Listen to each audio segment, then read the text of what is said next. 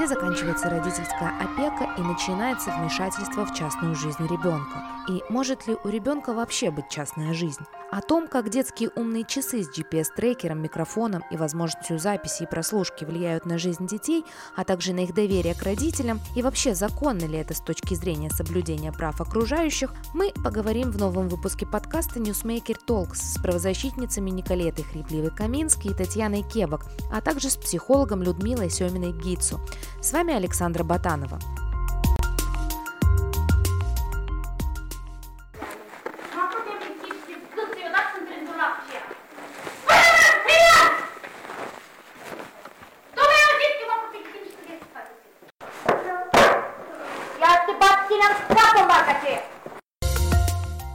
Вы прослушали фрагмент аудиозаписи, сделанный на детские часы в одной из частных школ. Есть ли тут нарушение с правовой точки зрения, и может ли учитель в такой ситуации пожаловаться на то, что его записали без его ведома? Об этом поговорим с правозащитницами Николетой Хрипливой-Камински и Татьяной Кебок, а также с дочерью Николеты Софией. У меня первый вопрос к Николете, как к юристу в первую очередь, а, а не как к маме. Вот эта запись, сделанная на часы в кабинете, где есть и другие дети, и сам учитель, ну, очевидно, она была сделана без согласия учителя. Является ли это нарушением с юридической точки зрения? Э, я скажу мое мнение, конечно, насколько юристов столько и будет мнений, особенно в нашем государстве. А, по-моему, а, здесь эм, я скажу, что не является нарушением, а так как э, ставится на баланс эм, безопасность и в первую очередь э, интересы детей.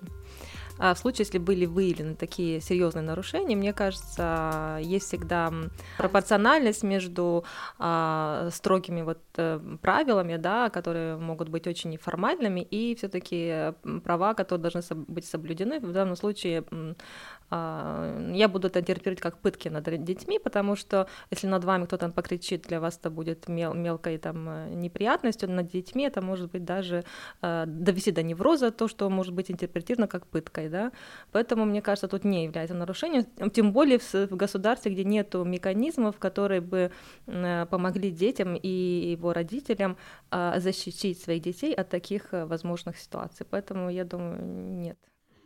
Ну, еще запись была сделана в общественном месте. Мы должны это учитывать или нет? Таня, попрошу ответить. Ну, я думаю, ответ будет такой же, как Николета, да, как бы общественное место, где было много других деток, которые также подверглись этим э, унижениям, да, то есть тут э, я согласна с Николетой, что пропорциональность, да, унижение, которым подвергались, постоянное унижение, которым подвергались детки, и, да, тем более это урок, тем более это публи... все таки да, общественное место, школа, которая э, предоставляет услуги многим детям, да, и в, в Ученица представляет услуги, да, да, да. То есть тут я не вижу, да, ничего противозаконного, что была сделана запись. Когда мы прослушали эту запись, ну, после этого последовали какие-то действия, в принципе, можем прийти к выводу, что эти часы, э, умные часы для детей с функцией записи и э, прослушки, они себя оправдывают. Но с другой стороны, э, не является ли это вмешательством в частную жизнь ребенка, потому что, во-первых, родитель не знает всегда, э, в какой момент ему подключиться, да, то есть если это работает как двусторонняя связь, то ребенок сам, в принципе, мог бы э, позвонить родителю и э, включить на громкую связь звонок, но не использовать при этом часы. Я знаю, что у вашей дочки есть такие часы, и сейчас хочу вас спросить как маму, почему вы решили, что Соне необходимы эти часы, и не считаете ли вы, что это может быть как-то ограничивать ее э, свободу в общении со сверстниками, может быть, потому что она думает каждый раз, ну вот я сейчас что-то скажу, а мама услышит? Во-первых, э, я начну с того, что какая была моя цель, задача э, приобретения данных часов. Значит, э, я исходила из не, чуть из других соображений, именно не следить за, за, за профессором, за учителями, а следить за ребенком в позитивном смысле, так как я как бы позволяю более свободно да, ходить как ребенку или то мне нужно знать, где она находится. Это чисто из а, соображений безопасности. А, я, если честно признаюсь, я а, единственное, только один раз, один раз я использовала вот этот, как его, прослушку, прослушку а, да, не, не, не в школе, а на курсах, а так как было слышно кое-какие там крики, вопли, я решила э, включить, да. Дело в том, что много чего э, э, не услышишь, потому что я не скажу, что прямо идеальная связь с этими часами, но иногда э, успокаивает родителей, потому что если бы я сказала, если бы государство дало родителям какие-то другие инструменты для того, чтобы защитить своего ребенка, в смысле психологическом, да, то э, я бы использовала другие возможности, и эти часы бы не использовала. Я думаю, они оправданы в нашем государстве.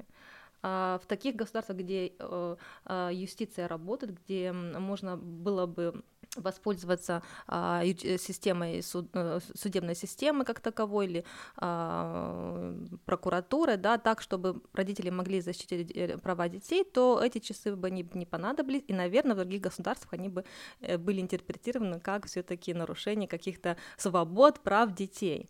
А, в теоретическом смысле это может быть и так, да, но в данном случае всегда надо исходить из того, в каком ты государстве живешь, потому что если у тебя нет этих инструментов, ты, э, ты обязан защитить своих э, детей, помимо, э, помимо того, что ты отвечаешь за них, ты не должен нарушать их права, ты должен еще их защищать. Поэтому это единственная возможность. В данном случае, я думаю, эти часы оправданы, но нужно использовать все-таки ограничительно, потому что есть такие родители, которые уже, ну, фанатеют, наверное, и начинают злоупотреблять, нарушая тем самым права э, не только детей, но и у педагогов, потому что у них тоже есть свои, свои права а, профессиональные тем, тем более, да, они имеют право, э, чтобы в их э, э, процесс обучения не вмешивались со стороны. Поэтому, мне кажется, тут должно быть какой-то тоже пропорциональность какая-то. Вот Николета затронула тему того, что некоторые родители злоупотребляют, да, есть же люди, помешанные на контроле, ну или которые считают, что степень защиты каждый определяет по-своему, и кто-то пытается уберечь своих детей от мелких школьных обид, кто-то от чего-то более серьезного. В этой ситуации, получается, ребенок, чей родитель злоупотребляет опекой, его права фактически нарушаются, потому что он никогда не один. Он никогда не наедине со своим собеседником, со своими друзьями, с которыми он разговаривает. То есть он всегда должен все делать с оглядкой на то, что родители могут что-то услышать. Я знаю, что у Тани другая позиция по поводу часов, и может она поделится с нами. Может, потому что у меня пока нет детей, да, но э, как бы я согласна с Николетой, что у нас такое общество, что хочется уберечь своего ребенка от всего, но, насколько я знаю, эти часы могут, допустим, а, показать в настоящее время и фото или видео того, где ты находишься, да, и записывать разговоры. Если Николета сказала больше с перспективы э, посмотреть, э, как окружающий как бы мир, чтобы не обидел ребенка, да, чтобы записать какие-то нарушения, то я почему-то как бы не, не подумала об этой перспективе, наверное, потому что и я подумала о другой перспективе, что в любой момент ты можешь слышать, что говорит твой ребенок, где он находится, снимать, что он делает. То, что это достаточно тяжеловато, да. С... Мне, мне кажется, это опасная практика именно в том, что начиная иметь такой контроль над ребенком, ты не скоро сможешь расстаться с таким контролем. То есть ты входишь во вкус, что ты можешь контролировать. Тебе когда... спокойно. Спокойно, да. И когда ребенок начинает как-то уже вырастает немножко и начинает э, э, пытаться э, выиграть свою независимость, то тебе уже не так легко его отпустить увидеть, потому что ты знаешь, что всегда на любой клик ты можешь увидеть его GPS-локацию, фото и видео, что там вокруг происходит, или там звуки, с кем он разговаривает. И тут, да, мне кажется, э, сделали именно слишком много навыков им дали. Я думаю, для условий безопасности иногда достаточно было бы просто GPS-локации, да, если... да, и тревожную кнопку, как бы есть бабушка фона или как их там называется. Но именно вот аудио и видео это как бы да, ребенок все равно, а, он а, маленький, он э, под опекой родителя, родитель за него ответственен, то есть родитель имеет, конечно, право его контролировать. Но тут, мне кажется, мы идем и немножко к а, другой перспективе, как э, насилие против детей, да, я тебя породил, я тебя там могу бить. Тут то же самое, то есть я тебя родил, я могу тебя контролировать, следить с тобой столько раз, сколько я могу. И мне кажется, это также, я не психолог, но думая о себе, допустим, наверное, это бы и повлияло на мою независимость, зная, что каждый раз мама меня может там с папой прослушать, проследить, где я, и то есть как-то это внушает и недоверие недоверие к родителям, наверное. Даже кажется, что эти ситуации, про которые говорила Николета, да, эти часы могут иногда одеваться, если у тебя есть там какие-то сомнения, подозрения, что кто-то обижает твоего ребенка, он подвергается, э, подвергается э, унижением. Да, ты одеваешь как бы эти часы, чтобы удостовериться. Мне... Но если ходить каждый день с этими часами, мне кажется, это достаточно стрессованная практика, тем более, когда как бы именно в э, у ребенок, который развивается, да, и который уже возраст, когда он пытается немножко выиграть свою независимость, вот эта слежка, она э, не так легко закончится, мне так кажется. Я бы добавила, потому что вот из моей практики. А, поначалу эти часы, э, хочется их использовать, да, но мне кажется, вот мы сейчас их не, не носим, а, э, я бы их надела только тогда, в случае, когда появляются какие-то эм, эм, подозрения вот тогда э, можно их одеть. Например, я не думаю, что каждый, кто их приобретает, носит их каждый день и фанатеет. Нет. Есть, конечно, родители, которые, как вы сказали, очень э, э, хотят, хотят контролировать, но это тоже это девиация, это какая-то все-таки ненормальное поведение родителей. А, вот, есть их много, э, но я бы э, их использовала, и как, э, слава богу, у нас нет было таких, такой надобности, только исходя из того, что я, мы ходили, там, был, была возможность ходить в другие садики, в, нормальную, попасть в нормальную атмосферу, в нормальную школу, государственную, но с нормальными учителями, где учителя не, не нарушает э, права, права детей. детей, есть такие, вот, и поэтому я не использовала. Но есть, конечно, риск, например, страх. Мне было всегда страшно нажать на ту кнопку, чтобы я слышала, что ребенок делает. Вот не знаю, как у других родителей, но мне было страшно, потому что боишься э, услышать не то, боишься, а, и потом начинается вот эта фобия, да, э, у любого человека. Мне кажется, это может довести до психологического какого-то а, ненормального поведения у, это родителя. у родителя. Поэтому я думаю, их не, нельзя так прямо использовать, но я бы, например, позволила использовать, э, а, может быть, даже на уровне, не знаю, такая фантастика, конечно, на уровне вот контроля каких-то учителей или каких-то э, каких-то учреждений для того, чтобы что-то вот узнать или услышать или увидеть. Если мы говорим о личной свободе ребенка, в Молдове в юридической плоскости есть такое понятие, как право ребенка на частную жизнь, и кто следит за соблюдением этого права и кто определяет, когда оно нарушено. Такое вообще есть понятие у нас? Она есть, э, она есть на европейском, как, она есть вообще на, на теоретическом э, смысле, это право и есть, существует, оно не только в теоретическом, оно должно присутствовать и на практике. Просто у нас еще нету такого, нету такой культуры, э, где ребенок когда ребенок является как личностью отдельной, не, не часть родителей, а как личность, да. А, я, например, многому чему научилась в последние э, годы, и я стараюсь вот эту личность развивать и отпускать, и, и дать ей возможность себя проявить как личность. Вот тогда, да, можно сказать, что у ребенка есть. Но у нас еще культура не та. Поэтому сказать, что она в теории, да, это право есть, оно должно быть э, как респекта, но пока я не слышала, чтобы кто-то э, на, на практике, да, говорил об, говорил об этом. Я думаю, мы должны уже об этом говорить, но у нас еще нет этой культуры в, со, э, в социуме просто. Поэтому мне кажется, самое сейчас страшное, мы нужны а, родителей обучить о, о том, что ребенка нельзя бить шлепать. Вот когда мы э, дойдем до этого, что ребенка нельзя бить, шлепать, и даже, даже за, за ухо потянуть или за это, вот тогда мы начнем уже говорить, что люди, родители не понимают.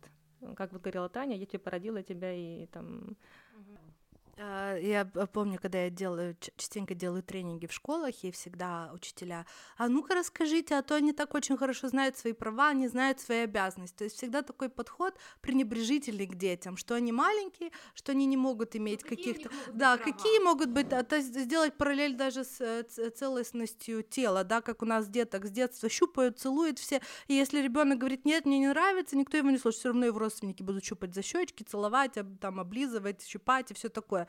А потом мы удивляемся, почему э, детей годами насилуют, а дети не рапортируют об этом, потому что они не знают, что это ненормально. Они думают, что их тело им не принадлежит, что все, кому не лень, сидят и трогают их и э, щипают их. Так же и тут. То есть мы как- как-то не, не вкладываем из детства мы не вкладываем эту независимость детей, да, мы их обучаем тому, что они от нас зависимы, что, как бы, как Ники сказала, что их личность — это часть нашей личности, да, мы их не сепарируем никак от нас. Хотя очень важно им, э, как, ну, также я говорю, у меня нет детей, да, я говорю, наверное, с точки зрения даже не юриста, из моих каких-то познаний, что важно эту независимость э, впитать с детства, да, чтобы ты мог дальше развиваться и свободным и независимым. А так, получается, мы с детства, мы вроде боремся за право на личную жизнь нашу, да, но мы этим же самым, э, борясь за наше право, мы лимитируем абсолютно право на личную жизнь ребенка. И мы хотим, чтобы без этого ребенка, которого мы лишили личной жизни, вырос индивидуум, взрослый, который будет бороться за право на свою личную жизнь. Это абсурд, не вырастет такой ребенок, потому что как бы все он впитывает из детства, из того, что делаем мы.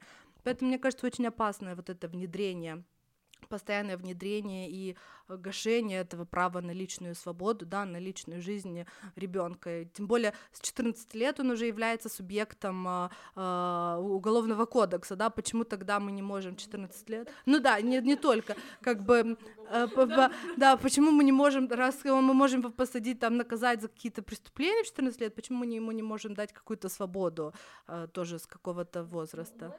Ну, нужно, нужно воспитывать себя. Я, я еще раз повторюсь, что я себя воспитала, когда вот, ну, родила ребенка, я не, не, непрерывно себя воспитываю, потому что я не сразу была такой э, э, умной сразу, да. Мне тоже было желание все контролировать, чтобы он делал точно, как я говорю. Конечно, и сейчас оно есть это желание, но ты стараешься себя перебороть и, и как поставить на а, кантар, на, на, чашу, на чашу весов. Э, вот можно ли позволить ребенку вот себя вести так? Если я позволю, неужели это так страшно? Или все-таки это свобода выражения, самовыражения вот более важно для, для его развития? Например, я многие вещи позволяю ребенку, которые кажутся со стороны очень э, странными, и многие могут укрутить у виска пальцем, потому что...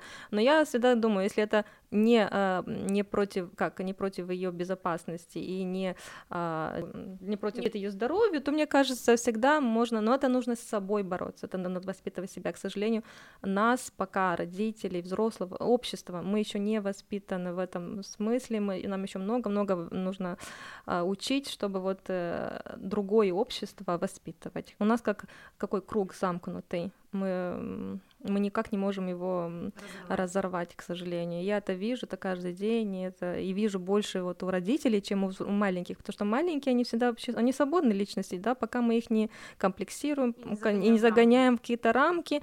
Э, хорошо, что некоторые могут быть рамки здоровые, да, а некоторые очень нездоровые рамки. И потом это, этот же человек эм, общается с твоим же ребенком, но ты его воспитала более свободным, тогда получается, что вот этот твой ребенок не может правильно, нормально а, общаться с другим человеком. получается тоже общество, тоже такое же общество. Поэтому я не знаю, как, как вот это. Я не вижу, например, вот этих билбордов, каких-то плакатов, где вот можно воспитывать родителей, где чтобы было написано крупными буквами «не бей», «не шлепай», «не тяни за ухо». Вот это, это я должна видеть на каждом шагу. Поэтому каждая мать присмотрится, и она, которая шлепнула раз, она посмотрит, подумает, и, может быть, ей как-то совестно станет, и потом это делать не будет. А этого у нас нет. Мне вообще интересно э, это с этими часами. То есть мы практически лишаем ребенка счастливого детства, потому что каждый ребенок, не знаю, все прогуливают уроки, чтобы пойти там покушать пирожков или мороженого, или не знаю что. Все там обманывают, родители говорят, что вот они идут там на дополнительное, а на самом деле пойдут в другую играться там с друзьями. То есть все через это проходят, это нормально. Не знаю, я не Ой, не, не обманывай нас. То есть все проходят через какие-то вот такие э, манипулятивные, обмановые. То есть это, это ну, есть приключения приключений. Да, да, да, да. То есть всегда что-то интересное происходит в школах. И тут получается, мы закрываем ребенка в этот кокон, и вот надеваем ему этот браслет, э, э, как э, для, для преступников, да, да, да. Этот браслет и следим за каждым его шагом. И ребенок бедный даже боится что-то сказать, боится там выйти на пять минут, опоздать на урок. Он зависит тоже от родителей. Вдруг его за это ругают, вдруг. То есть такой это очень опасный, опасный метод слежки, который очень сильно лимитирует именно и свободу ребенка, его как бы самовыражение и вообще, то есть он, мне кажется, даже может создать изгоя, да, там все детки пойдут куда-то, а он, потому что этот браслет для слежки, он не сможет пойти, потому что за ним следят, и он там может боиться родителей. То есть так Отбиваться это... от компании будет. Да-да-да, очень много таких минусов, которые как-то потом повлияют на его понятие себя. Ну, э, вот мы раз вернулись к часам, э, я хотела спросить, э, Николета, а вы Софии рассказывали, что это за часы, как они работают, э, то есть э, спрашивали ли вы ее, э, прежде чем она их начала носить? Я, я скажу, откуда все началось. Во-первых, же хотел эти часы ребенок. Она очень желала эти часы. Я вообще не думала их покупать, э, поэтому мне сейчас будет легче ответить вам. А, а хотела часы эти она и сильно настаивала купить ей такой подарок. Ну, я, конечно, эти часы приобрела. Скажу честно, и не объясняла ей на самом начале что-то такое. А, как я объясняла, как они работают, но она же ребенок, она же не может понять, для, что я вот я могу ее контролировать везде. Это да, я не объясняла, это моя ошибка. Но потом я ей это объяснила. Скажу честно, ее это не шокировало, потому что ребенок еще маленький, в 9 лет, наверное, и контроль как-то сильно не пугает. А, как говорила Таня, потом это уже э, не, не нужно. А я потом и объяснила, и все очень э, нормально. Не видела никаких таких реакций э, негативных со стороны ребенка. Поэтому, ну, но надо сразу объяснять. Э, ну, конечно, правильно, было бы, правильно было бы объяснить сразу. Это правильно, это и ребенок поймет правильно, вот. Э, но если ребенку 8-7 лет, ну что ты там много чего объяснить не сможешь, а ребенок все равно не поймет э, точно вот для чего эти часы. Ты же не скажешь ему, чтобы я для того, чтобы я тебе следила, чтобы ты не знаю, скажешь для твоей безопасности, правильно? Вот, но не знаю, насколько это правильно, но все зависит, все зависит от возраста ребенка. Конечно, ему можно объяснить все, но он не поймет. Вот. Ну, мне кажется, что можно его предупредить, что вот смотри, э, мама может быть с тобой на связи, вот, я, и ты можешь нажать эту кнопку и связаться со мной, но и я могу связаться с тобой. Не всегда я успею тебя об этом предупредить. То есть подход честный, объяснить, что я объяснила точно, что вот я могу тебе звонить, и никто не будет слышать, и я буду слушать. Это я объяснила, она знала. Ну, шока не было. Это все нормально. Вот сейчас Соня нам хочет что-то рассказать, София. Что мне, э, когда мама сказала, что у меня будет прослушка, то, ну, мне не понравилось, ну, у меня не было шока. Тебе не понравилось, а почему не понравилось? Потому что она могла бы знать, что я там делала и все такое. Ты делала что-то, что мама не разрешает делать или что? Ну, иногда, когда меня дразнят, то я могу. Ответить что-то, да? Ну, ты же всегда можешь маме рассказать. Ну, могу, но все равно. О том, может ли навредить ощущению личной свободы ребенка использование умных часов, рассказывает психолог Людмила Семина Гицу. Ну, тут есть момент, связанный с тем, как у ребенка эта личная свобода в принципе устроена. Вот. Это зависит очень сильно от возраста ребенка, от того, насколько он сам может контролировать ситуацию, в которой он находится, и от того, насколько родители объясняют ему, что, как, зачем и почему. То есть, почему они выбирают такой способ контроля. То есть, должна быть честная игра. Ребенок должен знать, что это за часы и для чего предназначены. Ну, я бы сказала, что здесь еще срабатывает, ну, на мой взгляд, я как бы, мне кажется, что здесь много индивидуальных моментов, да, индивидуальных особенностей. Но в общем и целом, мне кажется, что здесь очень серьезно срабатывает такая штука, как э, адаптация мы такие существа, которые ко всему привыкают, и поэтому в какой-то момент мы забываем, то есть любой ребенок забывает о том, что это за часы, для чего они нужны, как бы, и он перестает на них обращать внимание. Точно так же, как мы перестаем в какой-то момент обращать внимание, например, на видеокамеру, которая на нас направлена. Как родителям не погрузиться э, в это ощущение тотального контроля и вовремя остановиться и перестать э, пытаться контролировать жизнь ребенка полностью? Ну да, такая параноидальная штука может быть. Тут, э, опять же, все не, все не очень однозначно. То есть нужно смотреть. Обычно ребенок, входящий в подростковый возраст, сам начнет требовать себе свободу. Вот. То есть чем младше ребенок, тем проще он соглашается на контроль. Чем он становится старше, тем больше борьбы он будет э, ну, как бы испытывать, да, и вступать, скажем, в борьбу за свое личное пространство, за свое личное время. Вот. Поэтому в любом случае там нужно будет с ребенком договариваться. Не получится так, что ребенок прям вот абсолютно спокойно скажет, да, хорошо, пожалуйста, контролируйте себя, если этому ребенку там 13 плюс. Получается, самое главное что мы должны сделать, это спросить ребенка. Обязаны спросить ребенка, мы обязаны объяснить ему все. Точно так же, как врачи обязаны объяснить пациенту все последствия выбранного решения, да, того лечения, которое они предлагают, или отказа от лечения. Точно так же мы обязаны э, объяснить ребенку, что и почему мы для него выбираем. И у ребенка есть право отказаться. Самое главное, про что все забывают, да, использовать, не использовать, про то, что у ребенка вообще-то есть право на высказывание своего мнения. И один ребенок согласится с использованием этой штуки, другой ребенок не согласится. И нужно уважать вот в этом месте права ребенка.